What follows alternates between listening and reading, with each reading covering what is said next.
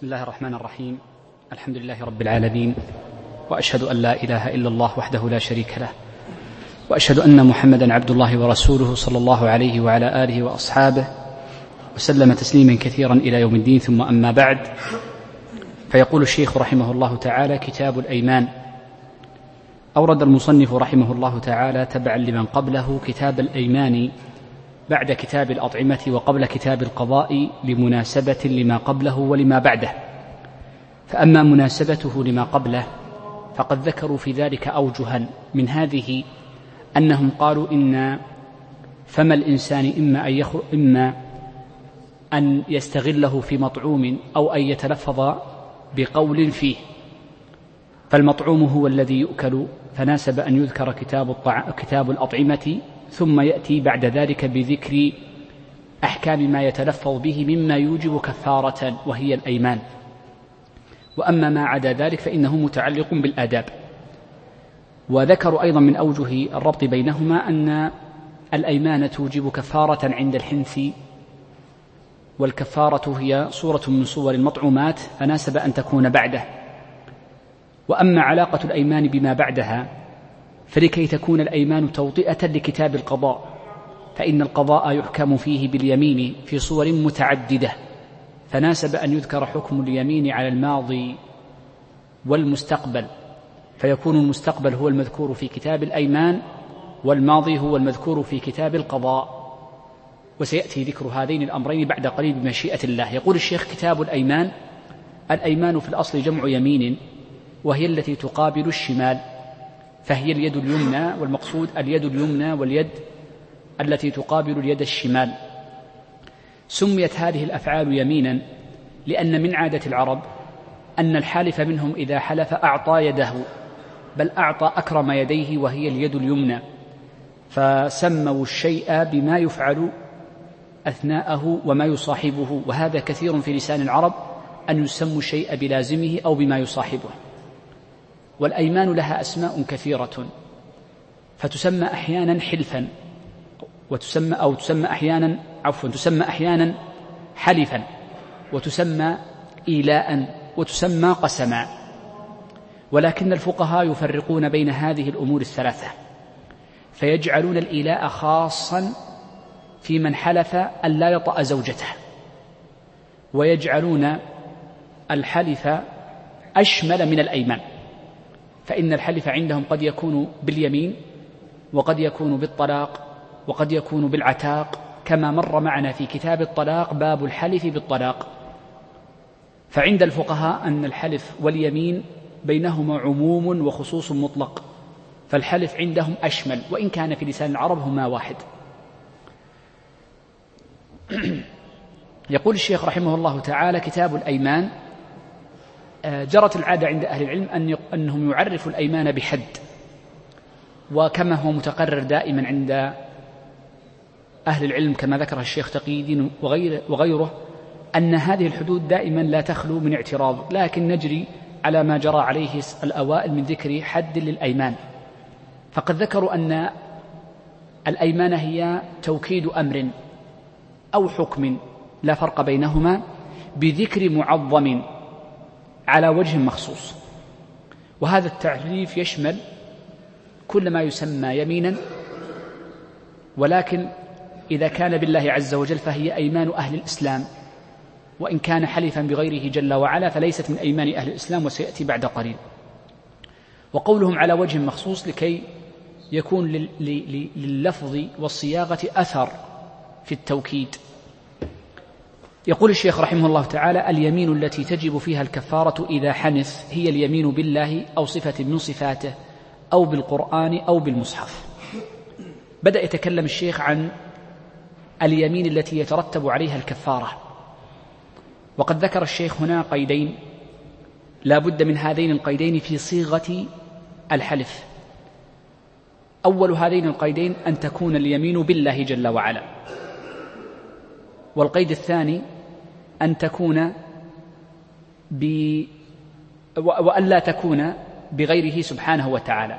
أن تكون به سبحانه وأن لا تكون بغيره.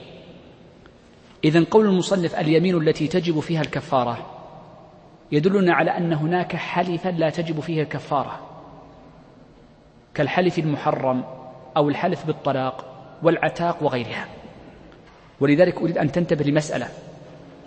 أن الحلف بالطلاق والعتاق في مشهور المذهب يخالف اليمين في مسائل كثيرة. من هذه المسائل ما أشار إليه المصنف هنا وهو أن الحلف بالله إذا حنث به الشخص فإنه يشرع له التكفير بل يجب عليه التكفير. وأما الحلف بالعتاق والحلف بالطلاق فإنه إذا حنث فلا كفارة فيه وإنما يوجد فيه الجزاء وجها واحدا.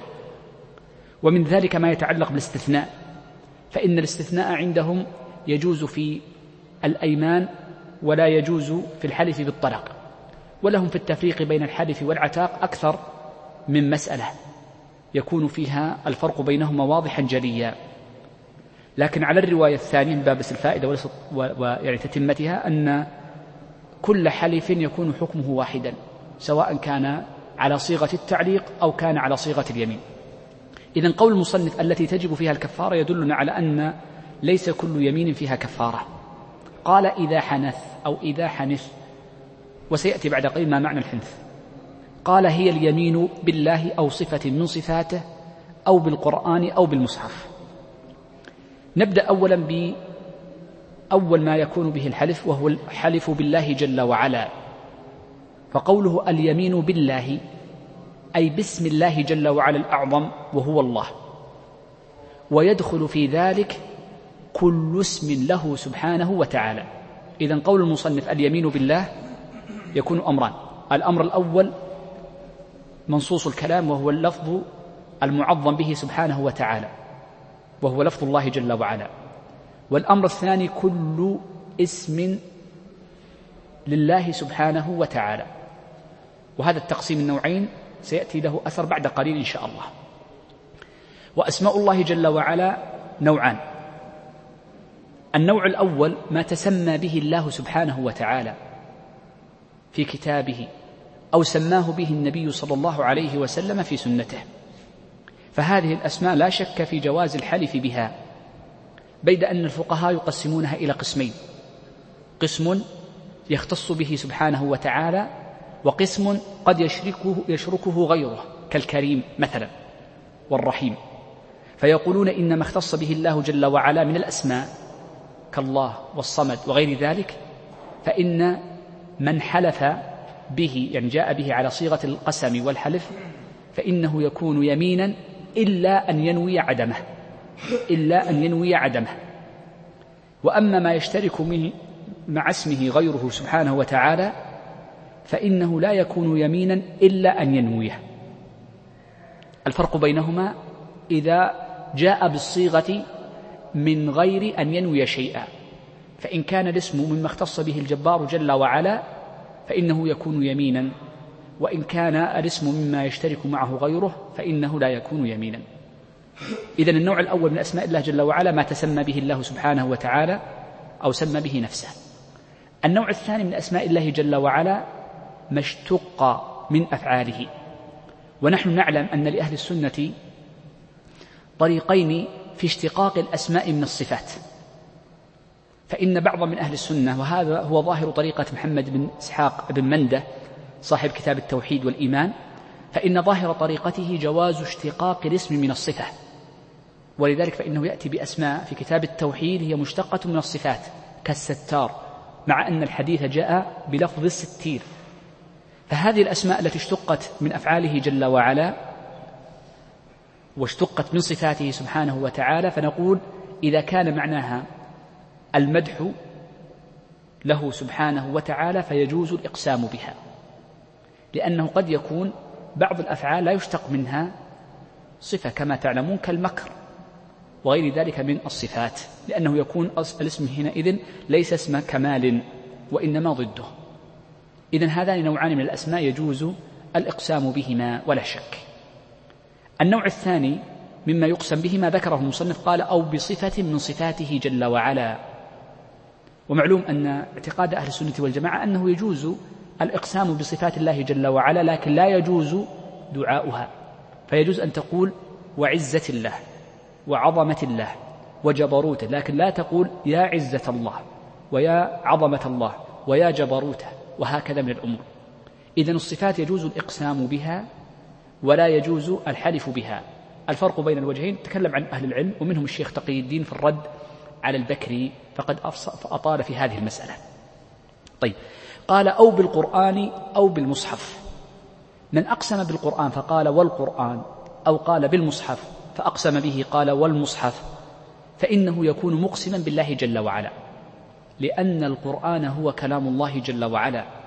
فكأن من أقسم بالقرآن فقد أقسم بكلامه سبحانه وتعالى. فكأنه قال وكلام الله أو وكلام الله. فقال وكلام الله. لأن الواو لا بد أن يكون المقسم به مجرورا. وكذلك المصحف لأن المصحف هو المكان الذي جمع فيه القرآن. ولا يطلق إلا على هذا وإنما سمى أبو بكر رضي الله عنه هذا المجموعة مصحفا. الذي سمى هذا المجموعة بالمصحف هو أبو بكر لما شاور الصحابة فاختاروا له هذا الاسم. والدليل على ذلك أنه قضى الصحابة رضوان الله عليهم أن من حلف بالقرآن أو بالمصحف فإنها يمين منعقدة. لكن قضى بعض الصحابة كابن مسعود أن من حلف بالمصحف فحنث فإن عليه بكل آية كفارة فيكفر أكثر من ستة آلاف كفارة. وأما المذهب فإنهم يقولون لا إنما تجب به كفارة واحدة لأنه يكون من باب التداخل وسنذكر مسألة التداخل بعد قليل. عندي هنا قبل أن أنتقل للحلف بغير الله جل وعلا عددا من المسائل. المسألة الأولى فيما يتعلق بقول المصنف بالقرآن أو بالمصحف. كلام الله جل وعلا غير القرآن. لو أقسم به امرؤ فقال والتوراة فهل يكون ذلك حلفا؟ يعني تنعقد به اليمين أم لا؟ المذهب نعم. لأن المقصود بالتوراة ليست هذه التي بين أيدي الناس فإن هذه محرفة. وإنما المقصود بالتوراة هي التوراة التي أنزلها الله جل وعلا على آه، موسى عليه السلام وبالإنجيل الإنجيل الذي أنزله الله جل وعلا على عيسى. فهو إقسام بكلام الله جل وعلا وهذا من كلامه سبحانه وتعالى. المسألة الثانية أن حروف القسم ثلاثة. وهذه تفيدنا في اللفظ المقسم به. حروف القسم واو وفاء وتاء. إذا لا بد من الإتيان بحروف القسم. هذا هو الأصل. ويقول الفقهاء أنه يصح القسم بدون الإتيان بها سواء خفض المقسم به وهو لفظ الجلالة أو نصبه. فإذا قال الله لأفعلن كذا فإنها يمين. أو قال الله لأفعلن كذا فإنها يمين. إذا كان يعلم آه، المراد أو وافقت النية على على التقسيم ذكرته قبل قليل في النية. إذا لا يلزم الإتيان به لكن الأصل أن يكون هناك حرف القسم أو حروف القسم الثلاثة. المسألة الثانية أن المقسم به يختلف باختلاف حرف القسم. ذكر ذلك الفتوح في المنتهى. فذكر أنه إذا جيء بحرف الباء فيجوز أن يكون اسم الله أو صفته مظهرة أو مضمرة. وإذا جيء بحرف الواو إذا إذا جيء بحرف الباء فيجوز أن تكون مظهرة أو مضمرة. وإذا جيء بحرف الواو فلا يصح إلا أن يكون مظهرا لا مضمرا يعني ليس ضميرا. فما تقول بدل والله واو وهاء حرف ضمير أو وهو لا بد أن يكون مظهرا. بخلاف الباء فيجوز أن يكون مضمرا فتقول به لأفعلن كذا. فيشار إلى لفظ الجلالة جل وعلا. وأما حرف التاء فلا يصح القسم به إلا باسم الله عز وجل لفظ الله دون ما عده وهذه المسألة التي أحلت إليها قبل قليل حينما قال المصنف هي اليمين بالله أي بلفظ الله جل وعلا أو بأي اسم من أسمائه. فمن جاء بحرف التاء فلا تنعقد يمينه إلا أن يأتي بلفظ الله جل وعلا دون ما عداه من أسمائه. فلا يقال تالكريم أو تالجبار أو تالصمد وإنما يقال تالله فقط. كذا ذكروا عليهم رحمة الله. ثم قال المصنف رحمه الله تعالى والحلف بغير الله محرم. وقد انعقد إجماع المسلمين كما حكى ذلك إمام أهل المغرب أبو عمر بن عبد البر على أن الحلف بغيره جل وعلا محرم. لما ثبت عند الترمذي من حديث ابن عمر أن النبي صلى الله عليه وسلم قال من حلف بغير الله فمن حلف بغير الله فقد كفر أو أشرك. وثبت عن ابن مسعود رضي الله عنه أنه قال لأن أحلف بالله كاذبا. خير من أن أحلف بغيره صادقا. وثبت في الصحيح من حديث عمر أن النبي صلى الله عليه وسلم قال لا تحلفوا بآبائكم. إذا الحلف بغير الله محرم بل هو كبيرة من كبائر الذنوب بل هو من الشرك الأصغر لحديث ابن عمر. ولا شك أن الشرك الأصغر هو من أعظم الذنوب وأشدها بل هو من الكبائر إن لم يكن من أكبرها. وقد فرق بعض أهل العلم كما تعلمون في الفرق بين الكبائر التي لا تعد شركا والكبائر التي سماها النبي صلى الله عليه وسلم شركا أصغر. فمن أوجه الفرق بينهما ما ذكره بعضهم وهذه علم عند الله لكن ذكرها بعض أهل العلم أن الكبيرة تكون يكون صاحبها تحت المشيئة بخلاف إذا وصف هذا الفعل المحرم بكونه شركا ولو كان أصغر. فإن صاحبه لا يكون تحت المشيئة بل لا بد أن يعذب. لأن الله جل وعلا بين أنه سبحانه وتعالى لا يغفر أن يشرك به ويغفر ما دون ذلك لمن يشاء فيدخل فيه الكبائر. وهذا يدل على أن ما وصف بأنه شرك أصغر من الذنوب فإنه وإن كان غير مخرج من الملة فإنه يعد من أكبر الذنوب وأعظمها جرما. حتى قال بعض أهل العلم إنه لا بد أن يعذب صاحبه إلا أن يتوب إلا أن يتوب. إذا الحلف بغير الله محرم. والتحقيق أن كل شيء حلف به فإنه محرم. ولو كان هذا المحلوف به شريفا كالكعبة. فمن قال والكعبة فقد أسم ولو كان المحلوف به أشرف الخلق وهو محمد صلى الله عليه وآله وسلم.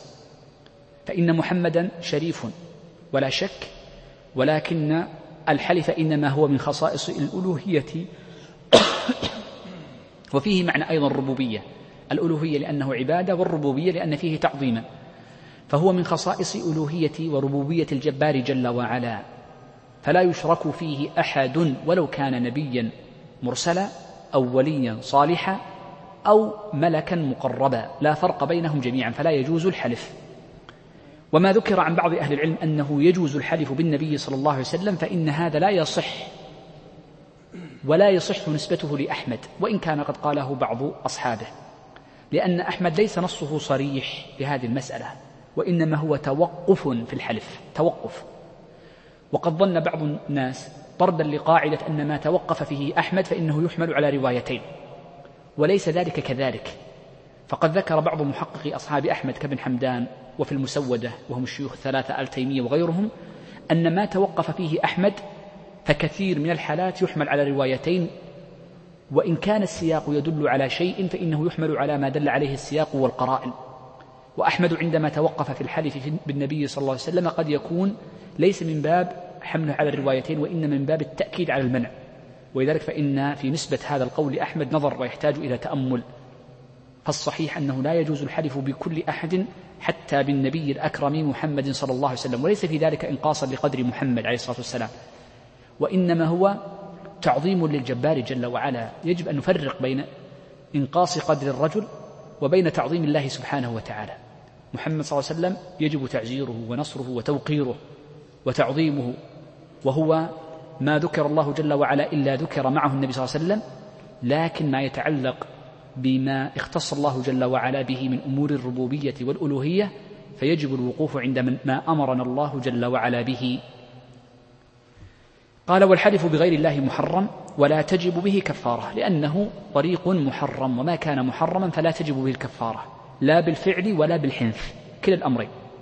لو حلف ولو ولم يحنث فلا كفارة ولو حلف وحنث فإنه لا كفارة في الثنتين معا. يقول الشيخ ويشترط لوجوب الكفارة ثلاثة شروط. بدأ يتكلم المصنف عن شروط وجوب الكفارة لأنه ليست كل يمين فيها كفارة بل لو أردنا أن ننظر لأنواع القسمة فإن أغلب الأيمان لا كفارة فيها. إذا ليست كل يمين فيها كفارة. الشرط الأول قال الأول أن تكون اليمين منعقدة. أن تكون اليمين منعقدة. الدليل عليه قول الله جل وعلا لا يؤاخذكم الله باللغو في أيمانكم ولكن يؤاخذكم بما عقدتم الأيمان بما عقدتم. إذا لا بد أن تكون منعقدة. وما معنى أن تكون منعقدة؟ ذكر المصنف في الإقناع. أن المراد بأن تكون اليمين منعقدة قال هي اليمين التي يمكن. شوف عبارة المصنف أي, أي يمكن يعني قد يكون فيها ذلك وقد لا يكون. هي اليمين التي يمكن فيها البر ويمكن فيها الحنث. يعني هي مترددة بين البر والحنث. فكل يمين يمكن فيها البر ويمكن فيها الحنث قد يكون أحدهم موجودا فحينئذ تسمى يمينا منعقدة. ولذلك قال المصنف لما أراد أن يبين ما هي هذه اليمين قال هي التي قصد عقدها على مستقبل ممكن. إذن اليمين التي يمكن فيها البر ويمكن فيها الحنث إنما هي اليمين التي تعقد على المستقبل. طيب قبل أن نتكلم في هذه الجملة وفيها بعض المسائل التي تحتاج إلى تأمل ودقة انظر معي. الأيمان وإن كانت بالله جل وعلا فإنها ثلاثة أنواع. إما أن تكون يمينا على شيء مستقبل وإما أن تكون على شيء ماض وإما أن تكون لغوا بعض أهل العلم يجعل اللغو جزءا من الماضي والحقيقة أن اللغو قد تكون في مستقبل وقد تكون في ماض ولذلك نفردها بقسم مستقل. إذا الأيمان ثلاث أن تكون لماض أو لمستقبل أو للغو. فما كان لماض أو كانت لغوا فإنه لا كفارة فيها وسيأتي بعد قليل. وما كان على أمر مستقبل فإنه هي التي يكون فيها التكفير. إذا لو قال المرء والله ما فعلت هذا ماضي لا كفارة فيها. وسيأتي تفصيلها. وإن قال والله لا أفعل هذه في مستقبل فهذه التي فيها الكفارة. إذا عرفنا الفرق بين الماضي والمستقبل من حيث المحل وهو بحسب الصيغة. طبعا لم نقل إن قول المصنف وهي التي قصد عقدها في مستقبل ممكن هي تعريف. هذا ليس تعريفا وإنما هو إيضاح لليمين المنعقدة. طيب. انظر معي. عندنا في هذه المسألة في قول المصنف وهي التي قصد عقدها على يمين المستقبل عدد من المسائل. أول مسألة في قوله هي التي قصد عقدها بناء على المجهول أفصح. نقول هي التي قصد ويصح أن تقول قصد أي المتكلم. يقول هي التي قصد عقدها.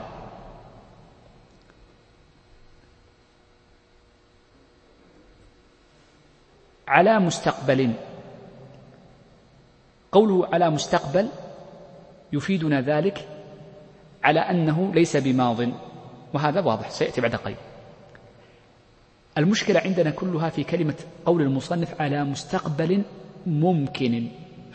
على مستقبل ممكن. من عقد يمينا على شيء مستقبل. مستقبل يعني في المستقبل. فلا يخلو من حالتين.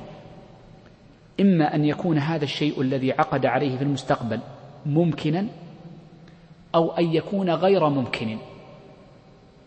فأما الممكن فمثاله قال والله لا آكل هذا الشيء فهذا ممكن. وأما غير الممكن فهو أن يقول والله لأطيرن هذا غير ممكن أن يطير الآدمي. فأما الممكن فلا شك أن من عقد اليمين على أمر مستقبل ممكن فإنه تجب كفارة تجب الكفارة فيه. ولكن تجب الكفارة عند الحنث وسيأتي إن شاء الله في محله. وأما من عقد اليمين على أمر مستقبل غير ممكن فإن له حالتين. الحالة الأولى أن يعلق حنثه على عدم هذا المستحيل. والحالة الثانية أن يعلق حنثه على وجود هذا المستحيل. الحالة الأولى قلنا أن يعلق حنثه على عدم المستحيل كأن يقول والله لأطيرن. على الوجود علقه أحلف على الوجود فيكون الحنث عند العدم فيكون الحنث عند العدم. من علق الفعل على من علق الحنث على عدم الفعل فإنه حينئذ تلزمه الكفارة من حين تلفظ باليمين. الصورة الثانية إذا علق الحنث على وجود المستحيل كأن يقول والله لا أطير. بمعنى آخر نقول حلف على وجود على فعل المستحيل. فمن حلف على فعل المستحيل عفوا على نفي نفي المستحيل على نفي المستحيل. كان يقول والله لا طرت. نعم. والله لا طرت. والله لا أطير. فهذه لا كفارة فيها. إذا أريد أن أصل من هذه لأنها لا تنعقد اليمين لأنها لا يمكن أن تتحقق. إذا أريد أن أصل لجملة واحدة من هذه المقدمة الطويلة. أن قول المصنف على مستقبل ممكن مفهومها أن غير الممكن لا تنعقد اليمين عليه. نقول هذا ليس على إطلاقه. فإن الحلف على المستقبل غير الممكن له صورتان. صورة تنعقد وصورة لا تنعقد. فإن حلف على فعل مستحيل غير ممكن في المستقبل فإنه تجب عليه الكفارة في الحال. ليس من حين حنث لأنه لا يمكن أن يتحقق. فهو حانث من هذا الوقت. الحالة الثانية إذا حلف على ترك مستحيل على الترك وهو عدم الفعل فحينئذ لا تنعقد اليمين. إذا فمفهوم كلمة ممكن لها مفهوم مفهومها مقبول وهو مفهوم مخالفة وأما الثانية فإن مفهومها غير مقبول. أنا أردت أن نعرف هذه الجملة لأن كلمة ممكن قد يظن البعض أن غير ممكن مطلقا. لا كفارة فيه ولا تنعقد اليمين به. نعم.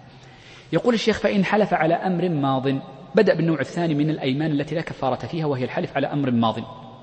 ومن حلف على أمر ماض فإن يمينه لا تكون من باب آه، الحث على الفعل أو المنع منه وإنما تكون اليمين من باب الإخبار. ومعلوم أن المقصود من اليمين إنما هو الحث أو المنع. فحينئذ فمن حلف على أمر ماض فهو مخبر لا حاثا ولا مانعا. فحينئذ لا تكون منعقدة. صورة من حلف على أمر ماض والله لقد زرت زرت فلانا. والله لقد أكلت الشيء أكلت الشيء الفلاني. شربت ذهبت أفسدت لم أفسد وهكذا سواء كانت نفيا أو إثباتا. ومن حلف على أمر ماض فإنه لا يخلو من حالتين إما أن يكون صادقا وإما أن يكون كاذبا. وفصل المصنف هاتين الحالتين وبين هل فيهما كفارة أم لا. فقال فإن حلف على أمر ماض فلا كفارة مطلقا. قال كاذبا عالما فهي الغموس. إن كان عالما كذبه فإنه حينئذ يكون تسمى يمينه يمين غموس. وبناء على ذلك فإنه لا كفارة فيها وإنما سميت غموسا لأنها تغمس صاحبها في النار.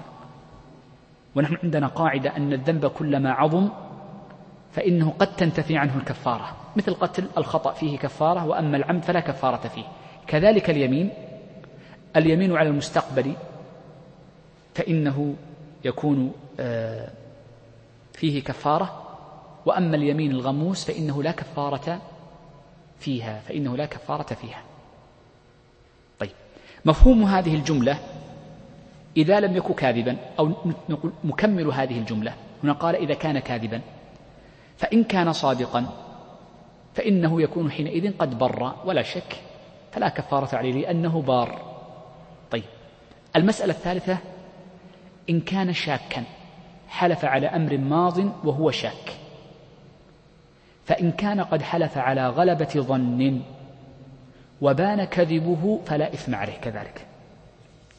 كثير من الناس يحلف على شيء يظن نفسه صادقا ثم يتبين أنه ليس بصادق فيه. فإنه حينئذ نقول لا تسمى غموسا لأنه يجوز الحلف على الظن وغلبته. كما حلف عمر في قصة حاطب فقال قال والله لقد نافق يا رسول الله. وقد بين النبي صلى الله عليه وسلم بعد ذلك أن حاطبا لم ينافق. ولذلك فإنه يجوز الحلف على غلبة الظن من غير إثم. طيب. النوع الثالث من الأيمان قال المصنف ولغو اليمين. لغو اليمين هي التي ذكرها الله جل وعلا في كتابه فقال لا يؤاخذكم الله باللغو في أيمانكم. قالت عائشة رضي الله عنها لغو اليمين هو أن يقول المرء بلى والله نعم والله بلى والله. إذا لغو اليمين أمران الأمر الأول أن تأتي على لسان المرء من غير قصد كأن يقول لا والله بلى والله. الأمر الثاني إذا جاءت اليمين آه، من غير قصد لليمين أو جاءت اليمين من غير قصد يعني العقد إذا من غير يعني قصد التلفظ أو من غير قصد اليمين كليهما. قال ولغو اليمين الذي يجري على لسانه بغير قصد كقوله لا والله وبلا والله لحديث عائشة. قال وكذا, وكذا يمين عقدها يظن صدق نفسه فبان بخلافه فلا كفارة في الجميع. اليمين التي عقدها يظن صدق نفسه فبان بخلافه ذكرتها قبل قليل وأنه يجوز عقد اليمين وحلف اليمين على ماض إذا ظن صدق نفسه. قال فلا كفارة في الجميع أي في أمر ماض صادقا أو كاذبا أو في لغو يمين أو في يمين عقدها يظن صدق نفسه فبان بخلافه. طيب عندي هنا جملة أريد أن ننتبه لها فقط في نص عبارة المصنف. قول المصنف وكذا يمين عقدها. قوله وكذا يمين عقدها تحتمل صورتين. إما أن تكون اليمين على أمر مستقبل أو على أمر ماض. فإن كان على أمر ماض فهو واضح. فإن من عقد يمينا على أمر ماض يظن صدق نفسه فبان بخلافه فإنه لا إثم عليه ولا كفارة. وأما من حلف على أمر مستقبل يظن صدق نفسه فبان بخلافه. واحد يقول والله لا أذهبن للدوام غدا هو معتاد أن يذهب كل يوم. فبان على خلافه من باب الإخبار أو يقول والله لا يأتين زيد غدا خلينا نقول لا يحلف على فعل نفسه. الأولى أن لا يحلف على فعل نفسه وإنما يحلف على فعل غيره. كأن يقول والله ليأتين زيد غدا. أو يقول مثلا شخص مثلا غدا رمضان غلب على ظنه أن غد من رمضان يقول والله بكرة رمضان. فيحلف على أمر مستقبل يظن صدق نفسه من باب الإخبار وليس من لفعل نفسه وإنما من فعل غيره. ظاهر كلام المصنف أنه لا كفارة فيها. وهذا هو اختيار الشيخ تقي الدين. ولكن المذهب أن من حلف على أمر مستقبل ولو لم يكن من فعل نفسه أو فعل من يأتمر بأمره فبان بخلافه فإن عليه الكفارة. كأن يقول والله مثلا غدا إجازة. هو معتاد أن عندما تكون هناك أمطار تكون هناك إجازة. فلم تأتي إجازة يقول يجب عليه الكفارة. هذا هو المذهب. والرواية الثانية أنه لا كفارة عليه وهي ظاهر كلام المصنف لكنه ليس مرادا للمصنف. طيب. يقول الشيخ رحمه الله تعالى الثاني أي الشرط الثاني أن يحلف مختارا. الشرط لعدم الحنث أن يكون وقت التلفظ مختارا ويقابل الاختيار الإكراه. ولذلك قال فإن حلف مكرها لم تنعقد يمينه لأن المكره لا أثر لكمال نيته. لا أثر لنيته. فحينئذ يعتبر كالصبي والمجنون لا تنعقد أيمانهم. يقول الشيخ الثالث أي الشرط الثالث الحنث في يمينه. ثم بين معنى الحنث فقال بأن يفعل ما حلف على تركه أو يترك ما حلف على فعله مختارا ذاكرا. طيب عندنا هنا عدد من المسائل أريد أن نقف عندها. المسألة الأولى أن الكفارة لا تجب إلا إذا حنث الحالف.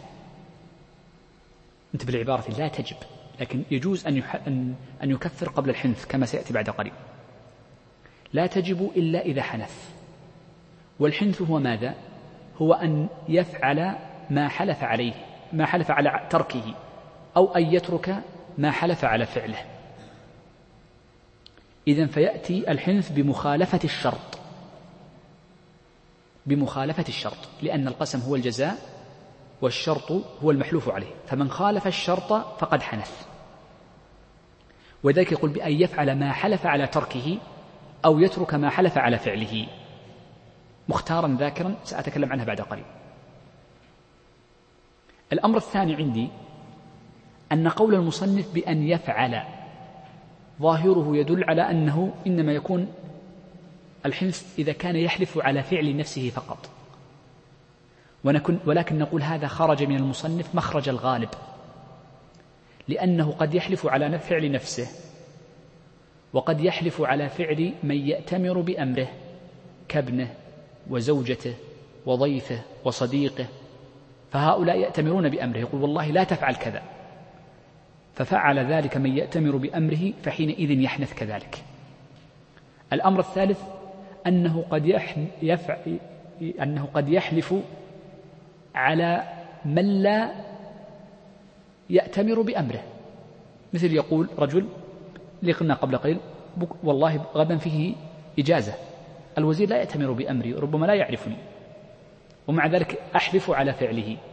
فنقول حتى الثالثة على مشهور المذهب أنها إذا لم يتحقق الشرط فإنه حينئذ يترتب عليه أنه يكون حنثا فتجب فيه الكفارة. إذا أريد أن نعلم أن قوله يفعل خرج مخرج الغالب ويدخل في حكمه أيضا من أن يحلف من يأتمر بأمره وأن يحلف على فعل مطلق الناس. طيب. قوله مختارا ذاكرا سيأتي إن شاء الله في آخر الباب أن المكره والناس آه، إذا فعل المحلوف عليه أنه لا كفارة عليهما سيأتي إن شاء الله في محله. قال فإن فعله مكرها أو ناسيا فلا كفارة. سيأتي إن شاء الله تفصيلها في نهاية الباب. قال ومن قال في يمين في يمين مكفرة إن شاء الله لم يحنث. انظر معي. هذه المسألة مسألة مهمة جدا ويسميها الفقهاء رحمهم الله تعالى رحمهم الله تعالى الاستثناء في اليمين. بأن يقول المرء والله لا أفعل كذا إلا أن يشاء الله. أو غير ذلك من العبارات كأن يقول إلا إذا أراد الله أو نحو ذلك. ومن علق الفعل على مشيئة الله جل وعلا فمعنى ذلك أن الله عز وجل إن شاءه وقع وإن لم يشأ لم يقع. ولا يكون شيء إلا بمشيئته. وأنتم تعرفون مراتب القدر الأربع. ومنها المشيئة. فلا يقع شيء إلا بمشيئته جل وعلا. وأما المرتبة الأخيرة وهي الكتابة فإن الكتابة كما تعلمون نوعان. كتابة لا تتبدل وعنده أم الكتاب وكتابة تتبدل وهي التي في السماء السابعة وتطلع عليها أو في السماء الدنيا وتطلع عليها الملائكة يمحو الله ما يشاء ويثبت. فالقدر مراتبه أربع. طيب نرجع لمسألتنا. إذا فما أضيف لمشيئة الله عز وجل معناه أنه لم يحدث مطلقا. هذا من حيث المعنى. من حيث النص. أنه قد ثبت في مسند الإمام أحمد أن النبي صلى الله عليه وسلم قال من حلف فقال إن شاء الله لم يحنث. هذا نص. وهذا يعني نص في هذه المسألة. وهذا من الفروقات بين الحلف بالله والحلف بالطلاق فإن المذهب يقول إن الحلف في الطلاق لا يقبل التعليق على المشيئة. فقال إن قال إن شاء الله لم يحنث سواء فعل المحلوف عليه أو لم يفعله تركه أو أتى به سواء. عندنا هنا مسألة أريد أن تنتبه لها وهو أن التعليق على المشيئة لا بد له من ثلاثة شروط. لا بد من وجود ثلاثة شروط لكي يصح التعليق. أول هذا الشروط أول هذه الشروط أن يأتي بلفظ المشيئة وأن يتلفظ به يتلفظ به. لا بد من التلفظ به. وبناء عليه فإن من أتى بالمشيئة بنفسه قالها من غير أن يتلفظ به فإنه حينئذ لا يسمى استثناء. إذا لا بد من التلفظ باللسان. ونحن نعلم أن أقل ما يسمى تلفظا هو ماذا؟ هو ما كان فيه حرف وصوت ولو أن يسمع ولا يلزم أن يسمع نفسه ولا يلزم أن يسمع نفسه. مر معنا أن الجهر أربع درجات الكلام أقله وأقل الجهر أن يسمع نفسه ثم يسمع من بجانبه ثم يسمع العدد الذين يلزمه إسماعهم كالإمام والخطيب يسمع أربعين ثم رفع الصوت مطلقا وهذا مستحب في الخطبة وفي, الأذان. هي خمس درجات للجهر. وأما مطلق الكلام فإن له درجة سابقة وهو أن يحرك لسانه وشفتيه لأن لازم لا بد من حرف وصوت وللتحريك اللسان والشفتين من لازم الحرف والصوت وليس هو الكلام. يعني الكلام لازمه تحريك اللسان والشفتين في الآدميين. وليس الكلام هو تحريك اللسان والشفتين. انتبه لهذه المسألة فإنها المسائل التي ينبني عليها علم العقائد. طيب نرجع لمسألتنا. إذا لا بد أن يحرك لا بد أن يأتي بحرف وصوت ومن لازمه أن يحرك لسانه وشفتيه. لأنه لا يسمى كلام إلا بهذه الصورة. يستثنى من ذلك صورة واحدة على المذهب. قالوا من حلف ل آه لظالم من حلف لظالم فإنه يجوز له أن يستثني.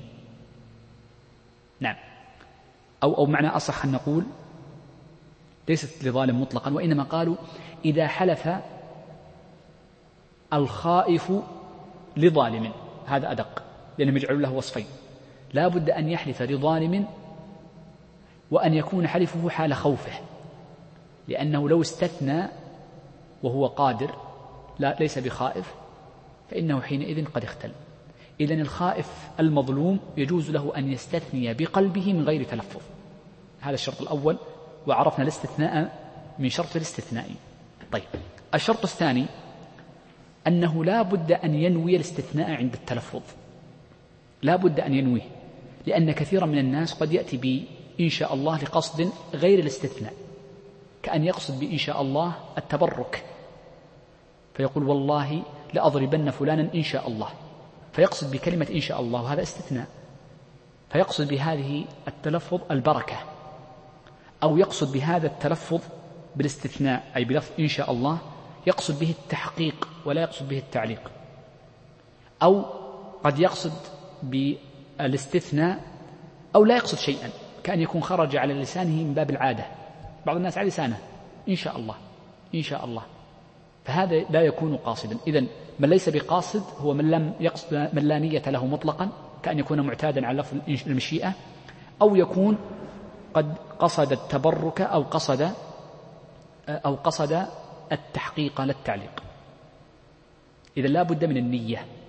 عندنا ما يتعلق بالنية مسألة صغيرة جدا وهو متى يكون وجود النية؟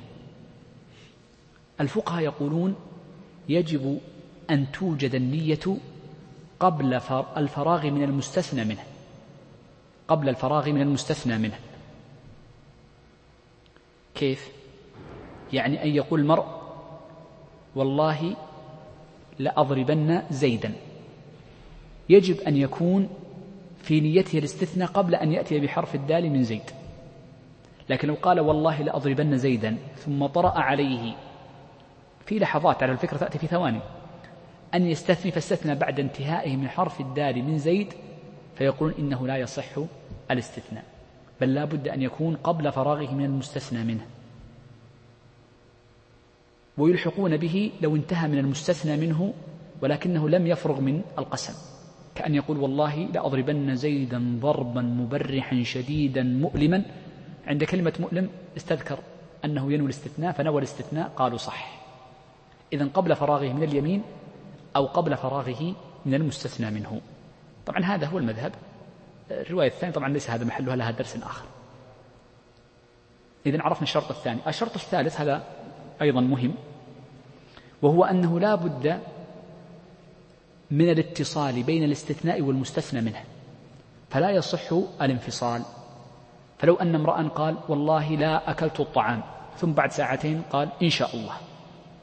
نقول لا ينفعك. لا ينفعك بل لا بد من الاتصال. والاتصال إما أن يكون حقيقة أو حكما. فالحقيقة بأن يكون جملة واحدة والحكم أن يفصل بين الاستثناء والمستثنى منه هو اليمين. تنفس أو سعال أو أمر طارئ طرأ عليه. وأما إن أطال الفصل أو تكلم بغير اليمين وصفتها فإنه حينئذ نقول إن استثناءه غير صحيح. إذن هذه ثلاثة شروط لا بد من العناية بها وغالب هذه الشروط الثلاثة متعلقة بكل استثناء بكل استثناءات المتعلقة السابقة. طيب. يقول الشيخ وسن الحنث في اليمين إذا كان خيرا. الحنث في اليمين المراد باليمين اليمين المكفرة التي وجدت فيها الشروط الثلاثة بأن حلف على أمر مستقبل وكان مختارا وهكذا. الحنث في هذه اليمين يقولون تجري عليه الأحكام التكليفية الخمس. أشار المصنف لواحد وسأجعل هذا الواحد آخر الخمس. أولا لا يجوز الحنث في اليمين. إذا كان المحلوف عليه فعل واجب أو ترك محرم فلا يجوز الحنث.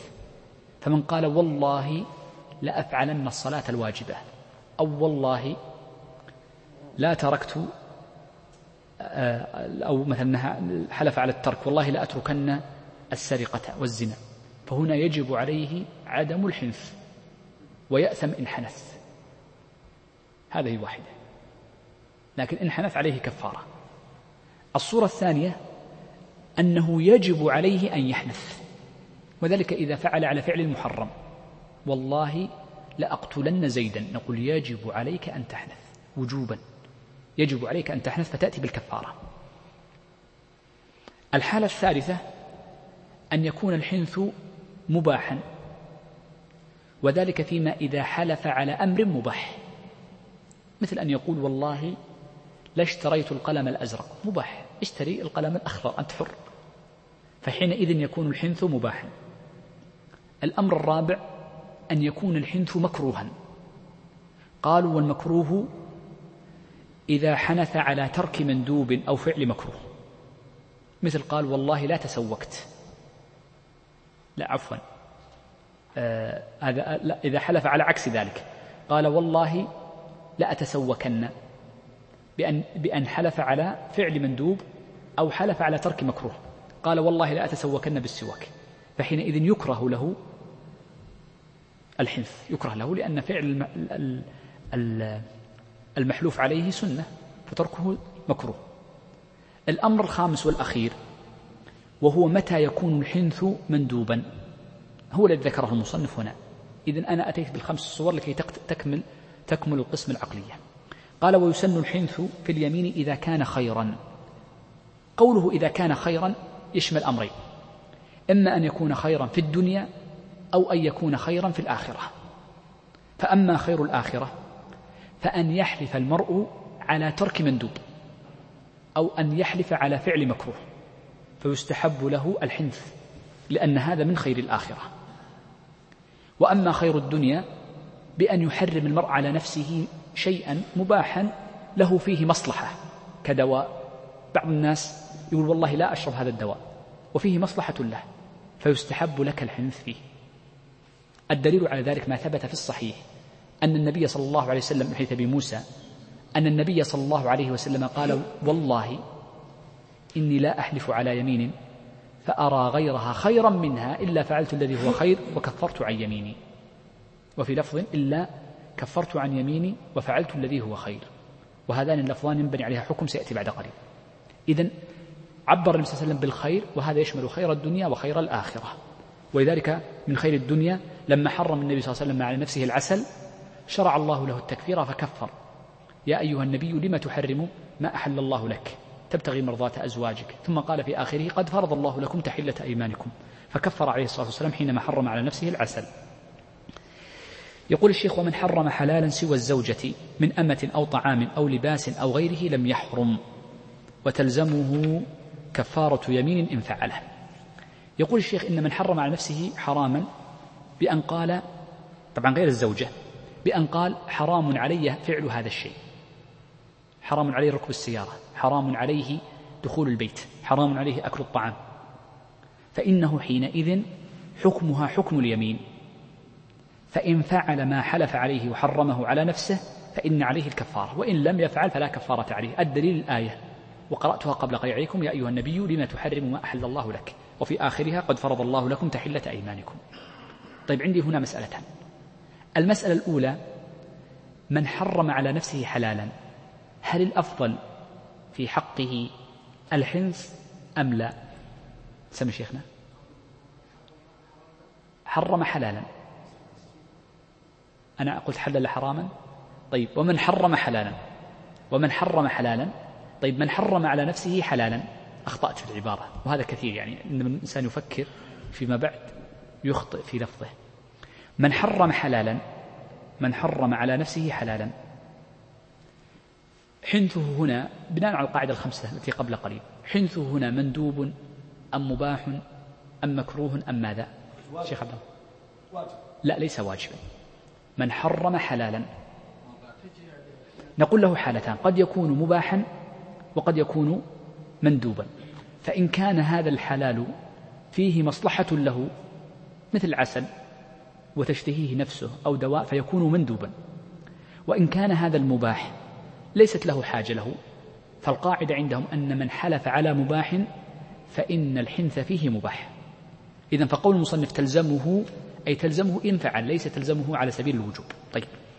عندنا هنا مسألة نأخذها من قول المصنف من حرم حلالا سوى الزوجة. من حرم شيئا فلا يخلو من ثلاثة أحوال. إما أن يحرم بضعا. وإما أن يحرم عينا وإما أن يطلق التحريم. أعيد. من قال حرام علي كذا فله ثلاث حالات. إما أن يحرم بضعا البضع هو الزوجة. وإما أن يحرم عينا أو أن يطلق التحريم. نبدأ بالأولى. فمن حرم على نفسه بضعا بأن قال إن زوجته حرام عليه. فهذه المسألة من المسائل المشكلة عند أهل العلم. وفيها خلاف طويل في المذهب سبع روايات. وأطال عليها ابن القيم. والمعتمد من المذهب أن المرأة إذا حرم على نفسه زوجته فإنها تكون ظهارا. ومرت معنا في كتاب الظهار. كما علل الموفق فقال لأنها أخف من الطلاق فتحتمل طلاقا وتحتمل أن تكون ظهارا فنحملها على الأخف وهو الظهار. ليس فيها فرقة وإنما فيها كفارة. هذا المذهب. طبعا المسألة فيها خلاف. الصورة الثانية طبعا ما لم ينوي طلاقا. تكلمنا عن الخلاف هناك. الصورة الثانية إذا حرم عينا غير البضع أي شيء من الأعيان من الماء إلى أغلى شيء. فإن من حرم عينا فإنها يمين مكفرة لا شك في ذلك. لا نفرق حتى الأمة لأن الأمة مملوكة وليست بضعا فإن العقد عليه ليس عقد نكاح وإنما هو عقد عقد ملك. فمن حرم على نفسه الأمة فإنه يكون من باب تحريم الأعيان لا من باب تحريم الأبضاع. إذا من حرم عينا فإنه يكون حكم حكم الأيمان. النوع الثالث من أطلق. فقال علي الحرام وسكت. فقد تكلمنا عن ذلك في باب الطلاق. وذكرت لكم التفصيل فيه على ثلاثة أقسام ذكرتها في محله هناك. إذن كل لفظة في باب واحدة في الظهار وواحدة في الطلاق وواحدة في الأيمان. يقول الشيخ رحمه الله تعالى فصل بدأ في هذا الفصل بذكر الكفارة لمن حنث. فقال فصل يخير من لزمته كفارة يمين بين إطعام إلى آخر كلامه. نبدأ أولا في قول المصنف يخير.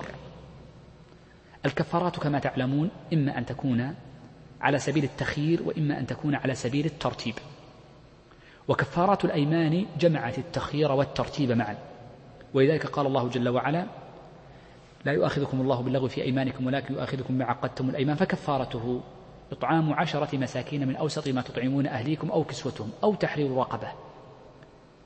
فمن لم يجد فصيام ثلاثة أيام فخير بين ثلاثة أمور من عجز عن هذه الأمور الثلاثة ينتقل للأمر الرابع وهو صيام ثلاثة أيام. إذا التخيير ثم الترتيب يبدأ بالتخيير ثم بالترتيب. وهذا التخيير هنا هو تخيير تشه. وليس تخيير مصلحة لأن التخيير دائما نوعان تخيير مصلحة وتخيير تشهي تخيير المصلحة غالبا ما يكون لأفعال متعلقة بولي الأمر أو بمن ولي على غيره ولاية كولي الصبي وولي المجنون وولي المحجور عليه. يخير بين البيع وتركه بين المضاربة وتركها. وأما التخيير للشخص نفسه فإنه من باب تخيير التشهي يختار ما شاء ولا يلزم من التخيير في التشهي أن يكون الأجر فيها سواء. لا يلزم ذلك. بل قد يكون التكثير ببعض هذه الأنواع الثلاثة أفضل من بعض. يختلف من حال شخص لآخر. لا شك أن الصيام أفضلها كما ذكر بعض أهل العلم فهو أفضل من العتق وقد يكون العتق أحيانا للحاجة أفضل منها. طيب. عفوا أنا قلت الصيام. لا شك أن الإطعام أن أن العتق أفضل أفضلها وطبعا أنا قلت الصيام لماذا؟ استصحابا للتخيير في باب الحج فإن الحج أفضلها الصيام ثم الذبح. آه، هنا قالوا إن أفضلها العتق ثم بعد ذلك الإطعام ثم بعد ذلك الكسوة لأن الكسوة أفضل من الإطعام. لأن الله عز وجل لما أراد أن يبين أفضل الصدقة قال ويطعمون الطعام فالإطعام أفضل من الكسوة. طيب. عندنا هنا مسألة قبل أن نتكلم ونشرح كلام المصنف. في قوله يخير من لزمته. من لزمته. عندنا لزوم الكفارة تكون بوجود شرطها وسببها. انتبه لكلامي لزوم الكفارة يكون بوجود شرطها وسببها معا. فإذا وجد الشرط والسبب لزمت الكفارة. ما هو شرطها؟ اليمين وهو الحلف. وسببها هو الحنث. هو الحنث. طيب. ويجوز فعل الكفارة قبل سببها ولا يجوز قبل شرطها. فيجوز أن تكفر قبل أن تحنث. ولا يجوز لا يجوز بمعنى أنها لا تجزئ. أن تكفر قبل أن تحلف. فلو أن امرأ قال والله لأفعلن كذا ثم كفر قبل أن يحنث جاز. أو حنث ثم كفر جاز. الدليل حديث أبي موسى الذي ذكرت لكم قبل قليل والله إني لا أحلف على يمين فأرى غيرها خيرا منها إلا فعلت الذي هو خير ثم كفرت. وكف فعلت الذي هو خير وكفرت عن يميني. وفي اللفظ الآخر وكفرت عن يميني إلا, فع... إلا كفرت عن يميني وفعلت الذي هو خير. فدل على أنه يجوز التقديم ويجوز التأخير. التعبير بالشرط والسبب هذا عند بعض أهل العلم. وبعض أهل العلم مثل ابن رجب يعبر بوجود السببين. فيقول إذا كان للفعل سببين إذا كان للفعل سببان فيجوز تقديمه على أحدهما ولا يجوز تقديمه على مجموعهما. هذا المعنى واحد. لأن الفقهاء يعني يتساهلون في إطلاق الشرط على السبب. والسبب على الشرط وهكذا. طيب. يقول الشيخ كفارة يمين بين إطعام عشرة مساكين. إطعام عشرة مساكين يكون إطعامهم كما مر معنا في كفارة الظهار ثلاثة أشياء. صورتان يجوز والثالثة لا تجوز. الصورة الأولى هو تمليكهم الطعام حبا. وصورة تمليكهم الطعام حبا بأن يعطى كل مسكين نصف صاع من أي طعام يقات ويدخر إلا البر. فإنه يعطى منها مد. تكلمت عن هذا الكلام في الظهار لكن نعود له بسرعة. إذا البر يعطى مدا ومن غير البر يعطى نصف صاع أي مدين يعطى مدين. هذه الصورة الأولى أن يملك إياه. الصورة الثانية أنه يجوز أن يطبخ هذا الطعام ويعطون إياه. يأخذ الطعام هذا الحب ويطبخه ويجعله ويملكهم إياه. الصورة الثالثة أن يبيحهم الطعام. من باب الإباحة. وصورة الإباحة. أن يصنع الطعام في بيته ويدعوهم ليأكلوا. والضيف إنما هو مباح له الأكل وليس مملكا إياه. وفرق بين الإباحة وبين التمليك. ومن باب النكت الفقهية أن بعضا من الناس لما بدأ يتكلم عن الضيف هذا نخرج شوي. ملحة لما بدأ يتكلم عن الضيف متى يملك الطعام؟ قال بعضهم يملكه بوصول الطعام إلى فيه. أو شيء قال بعضهم فنبدأ بالترتيب. بعضهم قال يملكه بتناوله بيده وهذا هو المذهب. وقال بعضهم يملكه بوضعه في فيه. وقال بعضهم يملكه بازدراده يعني أنه يبتلعه. لأن ما داخل الفم هو من الظاهر وليس من الباطن. هذا كلام يعني دق يعني, يعني لا أظن يعني أنه في نوع تكلف بعض الشيء. لكن المذهب أنه يمتلكه من حين يضعه في يده. فإذا وضع الطعام في يده اللقمة جاز أن يعطيها من شاء. طيب. إذا عرفنا الإطعام وأن له ثلاث صور. صورتان جائزتان في المذهب والثالثة لا تجوز لكن الرواية الثانية في المذهب أنها تجوز حتى الثالثة لفعل أنس رضي الله عنه. قال أو كسوة أو كسوتهم. يعني يكسو عشرة. والكسوة للرجل تكون ثوبا يستره في الصلاة وتجزئ الصلاة فيه بأن تكون ساترة لما بين سرته وعورته. وقوله يجزئ قد قد يفهم منها أنه لا بد أن يكون منها شيء على العاتق. ولكني لم أجد نصا لفقهائنا عندما نصوا على اشتراط أن تكون مجزئة أن المراد بالمجزئ ما ستر العاتق. ولكن نقول تجزئه يعني تحتمل ستر العورة وتحتمل ستر العورة مع ستر العاتق وتحتاج إلى تأمل في تحقيق المذهب فيها. وأما المرأة فإنهم يقولون لا بد أن تكون من قطعتين وليست من قطعة واحدة وهو الدرع والخمار. طيب. آه، قبل أن ننتقل المسألة بعدها عندي هنا مسألة وهو أنه هل يجوز أن يتبعض الصي أن يتبعض الإطعام مع تبعض الكسوة؟ نقول نعم يجوز. فلو كسى خمسة وأطعم خمسة جاز. لأنه مخير بينهما على سبيل الكلية فجاز التخيير بينهما على سبيل البعضية. قال أو عتق رقبة والرقبة هي التي بيناها باب الظهار شروطها من حيث الإسلام والسلام من العيوب ونحو ذلك. وقد ذكرت لكم في باب الظهار أن الفقهاء يذكرون في باب الظهار فصل يسمونه فصل الكفارة. لأن أغلب أحكام الكفارة تذكر في باب الظهار. إذا أردت أن تعرف يعني أحكام الكفارة على سبيل التفصيل فإنها تجدها في باب الظهار. ذكرت هذا في باب الظهار ولكن باب التنبيه. قال فمن لم يجد فصيام ثلاثة أيام متتابعة للآية واشتراط التتابع لقراءة ابن مسعود رضي الله عنه فمن لم يجد فصيام ثلاثة أيام متتابعات. والمعتمد أصول عند الأصوليين أن القراءة الأحاد التي ليست من القراءات المتواترة التي شهرت عند علماء القراءة الإقراء أنها حجة بشرط أن يصح إسنادها. وقد صح عن ابن عباس أنه قرأ متتابعات فتكون حجة حينئذ لكن لا تقرأ في الصلاة. عندي هنا مسألة واحدة بس باب يعني ما يتعلق بقاعدة الابتداء والانتهاء. إذا شرع المكفر بالصيام ثم بعد ذلك وجد مالا يطعم به أو يعتق أو يكسو. فهل ينتقل للأول أم يجوز له أن يستمر في صيامه؟ نقول إن من وجد المال بعد ابتداء الصيام يجوز له أن يستمر على صيامه ويجوز له الرجوع. إذا الرجوع ليس لازما له إلا في صورة واحدة فقط وهو وهي إذا كفر قبل وجود السبب أي قبل الحنث. فمن كفر قبل الحنث ثم وجد المال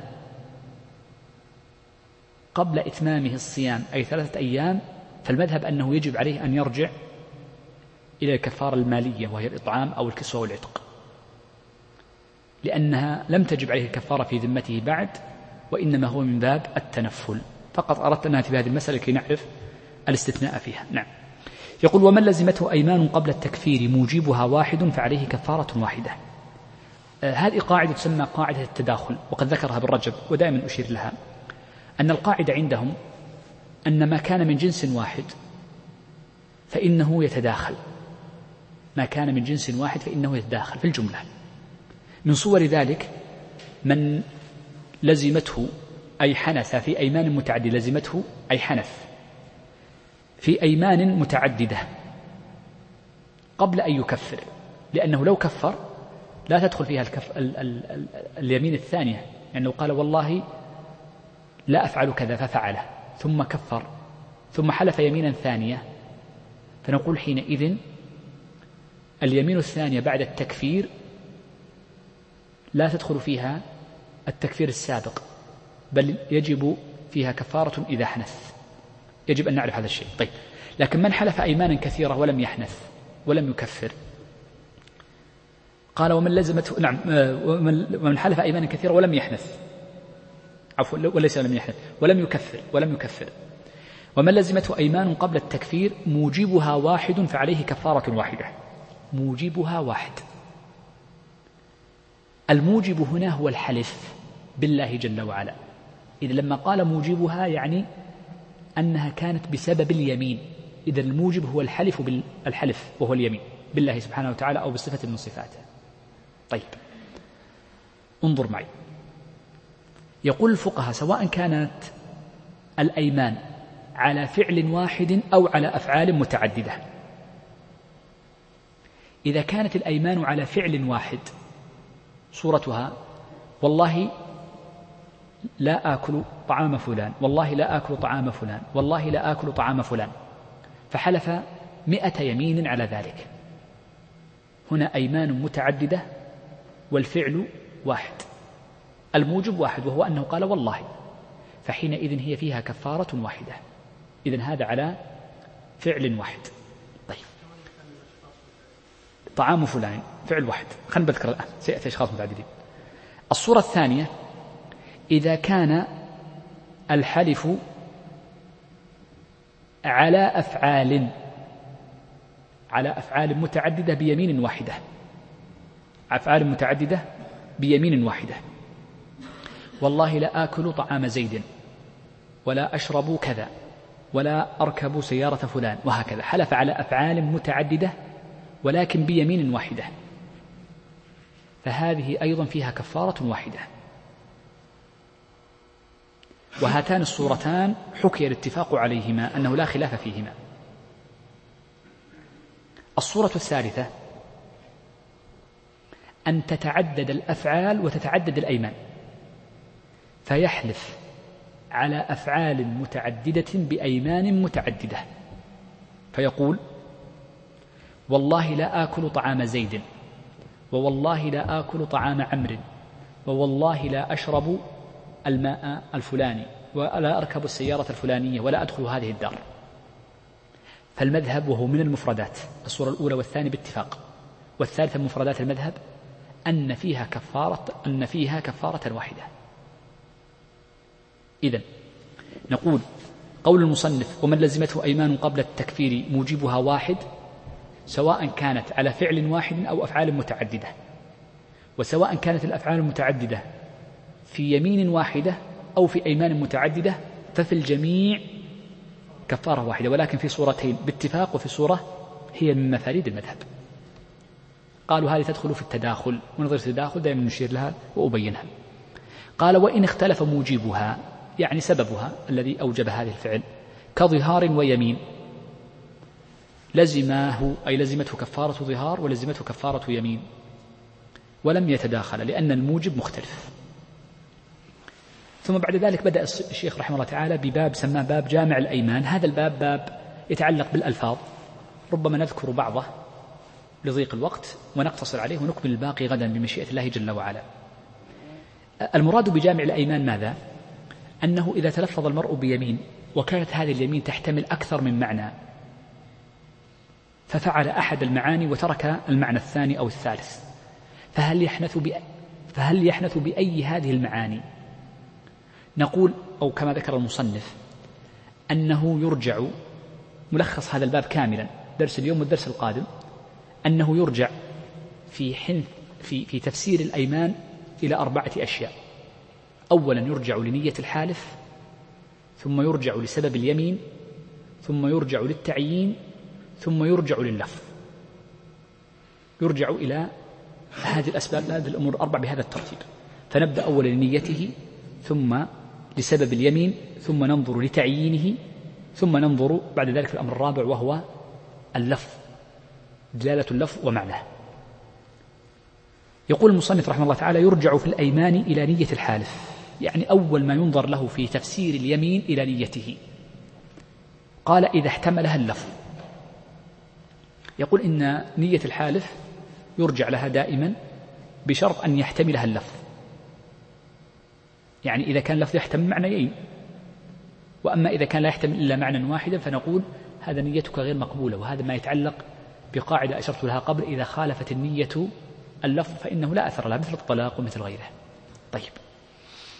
عندي هنا مسائل فيما يتعلق الرجوع وهو الأمر الأول في نية الحلف. نبدأ أولا في مسألة مثال لذلك. مثال للرجوع لنية الحالف لو أن امرأ قال والله لا أمشي أو قال والله لأمشين على بساط. الآن والله لأمشين على بساط. وكان ينوي بالبساط الأرض.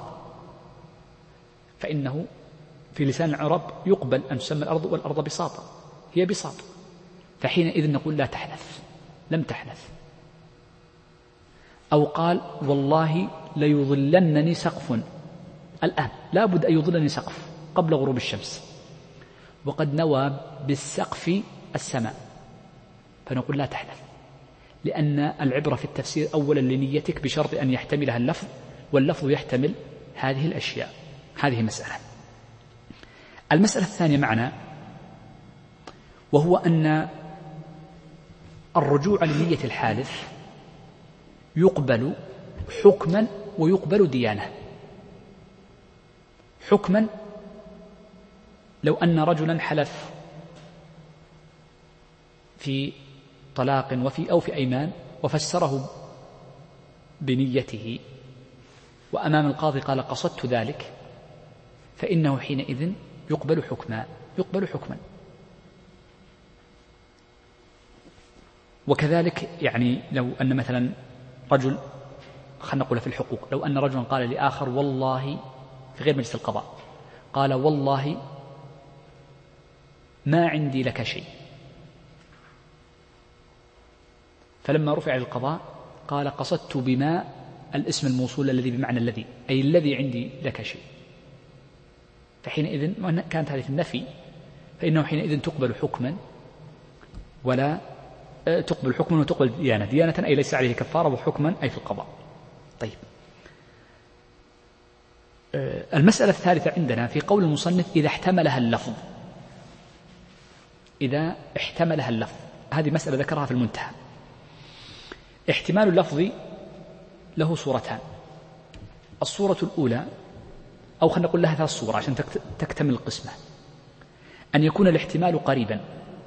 أو أن يكون الاحتمال بعيدا أو أن يكون الاحتمال متوسطا. ثلاث احتمالات. يعني احتمال هذا اللفظ إما أن يكون الاحتمال قريبا أو بعيدا أو متوسطا. فأما إذا كان الاحتمال قريبا فإنه يقبل تقبل نيته حكما وقضاء. وأما إذا كان الاحتمال بعيدا يعني يعني الوصول لهذا الدلالة بعيدة جدا فلا تقبل حكما. وأما ديانة فبينه وبين الله عز وجل وهي الكفارة. النوع الثالث إذا توسط الاحتمال ليس قريب وليس بالبعيد. فالذي مشى عليه في منتهى الإرادات وعند المعتمد عند المتأخرين أنه يقبل حكما كذلك. إذا يقبل حكما إذا توسط الاحتمال أو قرب ولا يقبل إذا بعد. وأما المتوسط ففيه روايتان لكن المعتمد عند المتأخرين أنه يقبل. هذه مسألة. يقول الشيخ فإن عدمت النية قال لا نية لي أو مات الرجل. رجع إلى سبب اليمين. رجع إلى سبب اليمين. المراد بسبب اليمين أي ما كان مهيجا لليمين كما قال وما هيجها ما كان سببا في التلفظ بها يعني السياق الذي كانت فيه والواقعة التي تلفظ فيها عندها. أولا نذكر مثالا لذلك ثم نذكر القاعدة الفقهية لأن فيها قاعدة مهمة. آه، لو أن امرأ حلف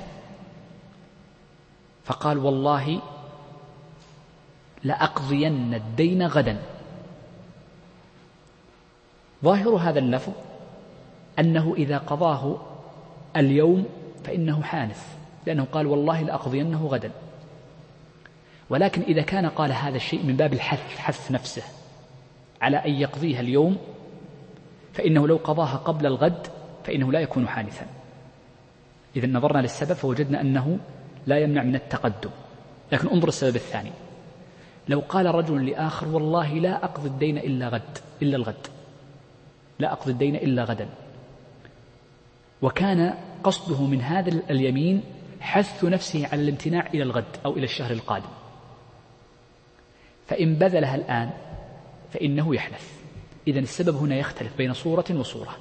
هل قصده منع نفسه أو حث نفسه؟ فإن كان السبب قصد حث نفسه على البذل فلو قدمها لم يحنث وإلا عكس ذلك. طبعا صور كثيرة ذكروها. يعني مثل لو قال يعني أمثلة كثيرة لكن يرجع لها في كتب المطولات. طيب لضيق الوقت. يقول نعم آه إذا عرفنا هذا المثال وهو المسألة الأولى. المسألة الثانية لماذا قدمنا السبب على التعيين؟ تعيينه هو. قالوا لأن السبب قرينة على النية. والنية مقدمة على التعيين. فدل على أن سبب اليمين مقدم على التعيين. لأن من الناس من يقدم التعيين. إذا نقول السبب قدم على التعيين لأنه متعلق بالنية. والنية يستدل عليها بقرائنها وهذه لها نظائر كثيرة جدا. دائما النية يستدل عليها بالقرائن. ومنها السبب. طيب. المسألة الثالثة معي وهذه مسألة مهمة تحتاج إلى تركيز وإن كان آخر الدرس ثقيل شوي دائما يقل التركيز في آخر الدروس أن عندنا قاعدة مهمة وهي وهي قاعدة أصولية وهي أن العام هل يخصص بالسبب الخاص أم لا؟ مشهور المذهب المعتمد عند محقق المذهب أن اللفظ العام يخصص بالسبب الخاص إذا كان السبب هو المقتضي له هو المقتضي له. أعيدها. أن اللفظ العام يخصص بالسبب الخاص ليس باللفظ وإنما بالسبب الخاص بشرط أن يكون السبب هو المقتضي له. ذكر هذه القاعدة ابن رجب في القواعد وهذا كتاب من أعظم كتب الفقه. لا أقول على مذهب بل على جميع المذاهب. كتاب عظيم جدا. لمن أحسن فهمه ولا يستطيع الشخص أن يحسن فهمه كاملا إلا مع مدة طويلة ممارسة يعني كثيرة. هذه القاعدة انظروا معناها. معناها أن العبرة بخصوص السبب لا بعموم اللفظ. لما نقول العبرة بخصوص السبب لا بعموم اللفظ هذه تكون قاعدة فقهية. وإذا أردنا أن نجعلها قاعدة أصولية قلنا العبرة بعموم اللفظ لا بخصوص السبب. أنا أتكلم على مشهور المذهب. لذلك بعض الإخوان يجد في منتهى الإرادات قول صاحب المنتهى والعبرة بخصوص السبب لا بعموم اللفظ. هذا في باب الأيمان لأنها قاعدة فقهية. وأما المذهب المعتمد عند أصحابنا ففي القواعد الأصولية التي يتعامل فيها مع النصوص الشرعية أن العبرة بعموم اللفظ لا بخصوص السبب. لكن خصوص السبب قد يخصص قد يخصص كما ذكرت لكم من كلام ابن رجب طيب طبعا عندنا قاعدة أن هذه قاعدة مشهورة أن النية تخصص وكذلك السبب يخصص لكن بشرط. وقد يكون هناك العكس قد تكون السبب يعمم يعمم. يعني مثلا السبب قد يعمم الخاص. مثلا لو أن رجلا قال لامرأته والله لا تخرجين لتهنئة ولا لعزاء. لا تخرجين اليوم لا لتهنئة ولا لعزاء. ولكن نيته أو السبب الذي هيج هذه اللفظة كان قصده المنع مطلقا. فنقول يعمل بالنية وفي السبب في تعميم اللفظ الخاص. إذا كما تخصص فإنها تعمم. طيب. ثم قال الشيخ فإن عدم ذلك أي عدمت النية وعدم السبب اليمين رجع إلى التعيين. المراد بالتعيين هذا الأمر الثالث. طبعا الأمر الرابع سنقف لأن أوشك الدرس أن ينتهي. المراد بالتعيين ثواني شيخنا المراد بالتعيين هو التعيين باللفظ. بأن يقول هذه أو تلك أو هذا أو ذاك سواء كان للقريب أو للبعيد. إذا التعيين لا بد أن يكون باللفظ. قدمنا السبب عليه لأن النية أقوى من اللفظ. التعيين قد يخالف باحتمال الخطأ في التعيين ولذلك قدمنا السبب عليه. فالاحتمال الخطأ جعلنا النية وما هيج اللفظ وهو السبب مقدم على التعيين. طيب. بدأ يذكر المصنف صورا. هذه الصور هي في الحقيقة صور من التعيين. فإذا قال بدأ يتكلم عن صور التعيين. فقال فإذا حلف لا لبست هذا القميص. لا لبست هذا القميص. هنا نص على هذا. طيب انظروا معي. أنا ذكرت لكم في البداية أن أسباب التفسير اليمين أربعة. أولها لازم تحفظونها هذه. تمام. أولها تو شارحينها النية ثم سببها ثم التعيين ثم الاسم معنى الاسم وعمومه. لماذا قدمنا التعيين على الاسم؟ أنا ذكرت لكم لماذا أخرنا التعيين على السبب لكن لماذا قدمنا التعيين على الاسم؟ قالوا لأن التعيين أقوى من الاسم. وهو أبلغ في التحديد. إذ قد يشترك في الاسم أكثر من معنى وأما التحديد فلا يكون فيه إلا واحد. لكن أخرناه عن نية لاحتمال الخطأ. طيب. الأمثلة التي أوردها المصنف هي قال فإذا حلف لا لبست هذا القميص عينه. عين القميص. القميص مثل الثوب هذا هذا يسمى قميص. قال فجعله سراويل. سراويل الواحد يسمى سراويل لأن فيه رجلين. وأما مجموع السراويل فيسمى سروالات. زين؟ فهو مفرد لأن له رجلين يسمى سراويل. هذا هو الأفصح. قال أو جعل أي القميص رداء. راح أعطاه واحد ففك الخياط وخيط على شكلة سراويل أو على شكل رداء. أو جعله عمامة. فإنه يحنث. فإنه يحنث. لأنه قال هذا. لكن لو قال لا لبست رداء فلبس سروالا أو فلبس سراويلا فإنه حينئذ لا يحنث. نعم. قال أو لا كلمت هذا الصبي أشار إليه. فصار شيخا كبر في السن. ولو وصل عمر الستين فكلمه بعدما شاخ نقول يحنث لأنه قال هذا فهو تعيين. قال أو زوجة فلان هذه أو صديقه فلانا. هنا تعيين يعني لأنه قال لا أكلم هذه المرأة أو هذا الرجل. قال أو مملوكه سعيدا من صور التعيين أن يسمي الرجل بهذا وتلك أو بالتعيين بالاسم. قال فزالت الزوجية أو الملك لهذا المملوك أو الصداقة ثم كلمهم فإنه يحنث لأنه عينهم بالتعيين. قال أو لا أكلت لحم هذا الحمل وكان صغيرا فصار كبشا أي كبيرا فإنه يحنث كذلك. أو قال لا أكلت هذا الرطب فصار تمرا أيضا يحنث لأنه عينه. لكن لو قال والله لا أكلت رطبا. ثم أكل تمرا لم يحنث قال أو دبسا أو خلا.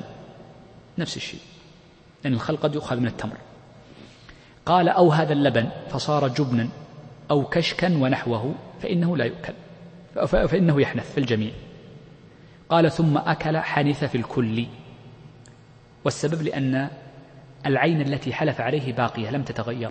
صفتها وسيأتي إن شاء الله فيما لو تغيرت بالاستحالة الدرس القادم. نعم. قال إلا أن ينوي ما دام على تلك الصفة. يقول في الجملة الأخيرة قوله إلا أن ينوي ما دام على تلك الصفة. معنى هذا الشيء أنه إذا وجدت نية أو سبب فإنهما مقدمان على التعيين. مثال النية أن يقول والله لا لبست هذا القميص أو لا أكلت هذا اللبن ونيته ما دام لبنا فإن كان جبنا فإنه يخرج من نيته فحينئذ نقول يجوز. أو كان قصده وسبب اليمين آه، مخالف للتعيين. مثاله ذكرنا مثال في النية لكن نذكر الآن مثالا في السبب. لو قال رجل والله لا دخلت دار زيد هذه. وكان قصد الزعل زعلان من زيد. فباع زيد الدار فدخلها لم يحنث لوجود السبب الذي هيج اليمين وهو مقدم على التعيين. فالسبب هنا مقدم على التعيين. إذن هذه أمثلة تعارض فيها التعيين مع النية أو تعارض فيها التعيين مع السبب فقدمنا السبب أو التعيين على النية. الأمثلة كثيرة جدا ولكن يعني أكتفي بمثالين. ومن أراد أمثلة فيستطيع أن يولد من الأمثلة العشرات؟ وهذا الباب مليء بالأمثلة. لو أردت أن تقرأ المطولات ستجد عشرات الأمثلة. بقي لنا السبب الرابع أو الأمر الرابع الذي يفسر به اليمين وهو الرجوع للاسم ما يتناوله الاسم في عمومه. وهذا الدرس وهذه الكلمة قد يأخذ منا وقتا لكن نكمله الدرس القادم بمشيئة الله عز وجل. أو تريد أن نأخذه الآن؟ ما رأيكم؟ شيخ مالك أنت عدل لست ممن يريد التبكير والتأخير. لا ما أبغى ما سألتك لكي تقول. شوفه إيش رأيك يا شيخ؟ الأسبوع القادم؟ طيب. إذا لعل الأسبوع القادم لأن الأسبوع القادم عندنا نذر النذر فيه كثير من التقسيمات. لكن أسأل الله عز وجل الإعانة والتوفيق. بذلك نكون أنهينا درس اليوم. أسأل الله عز وجل الجميع التوفيق والسداد. وصلى الله وسلم وبارك على نبينا محمد وعلى آله وصحبه أجمعين. اليوم كما ناخذ بعد خمس دقائق عندي درس بالهاتف. سم شيخ. استحي شيخنا سم.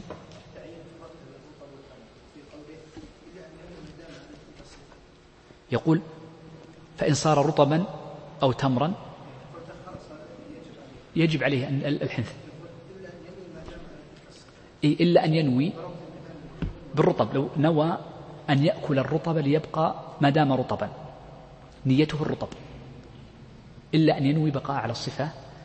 والله لا أكلت هذا الرطب ما دام رطبا ينوي ما دام رطبا. فصار تمرا جاز له أن يأكله حينئذ. في التفسير في تفسير اللفظ.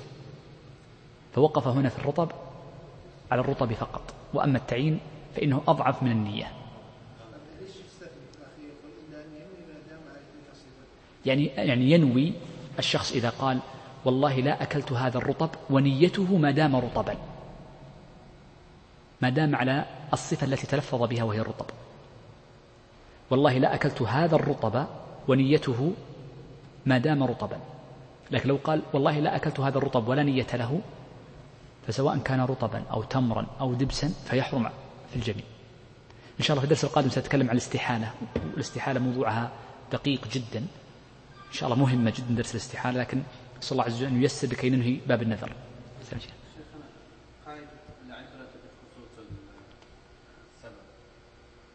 العبرة بخصوص السبب هذا في باب الأيمان وهي قاعدة فقهية في باب الأيمان.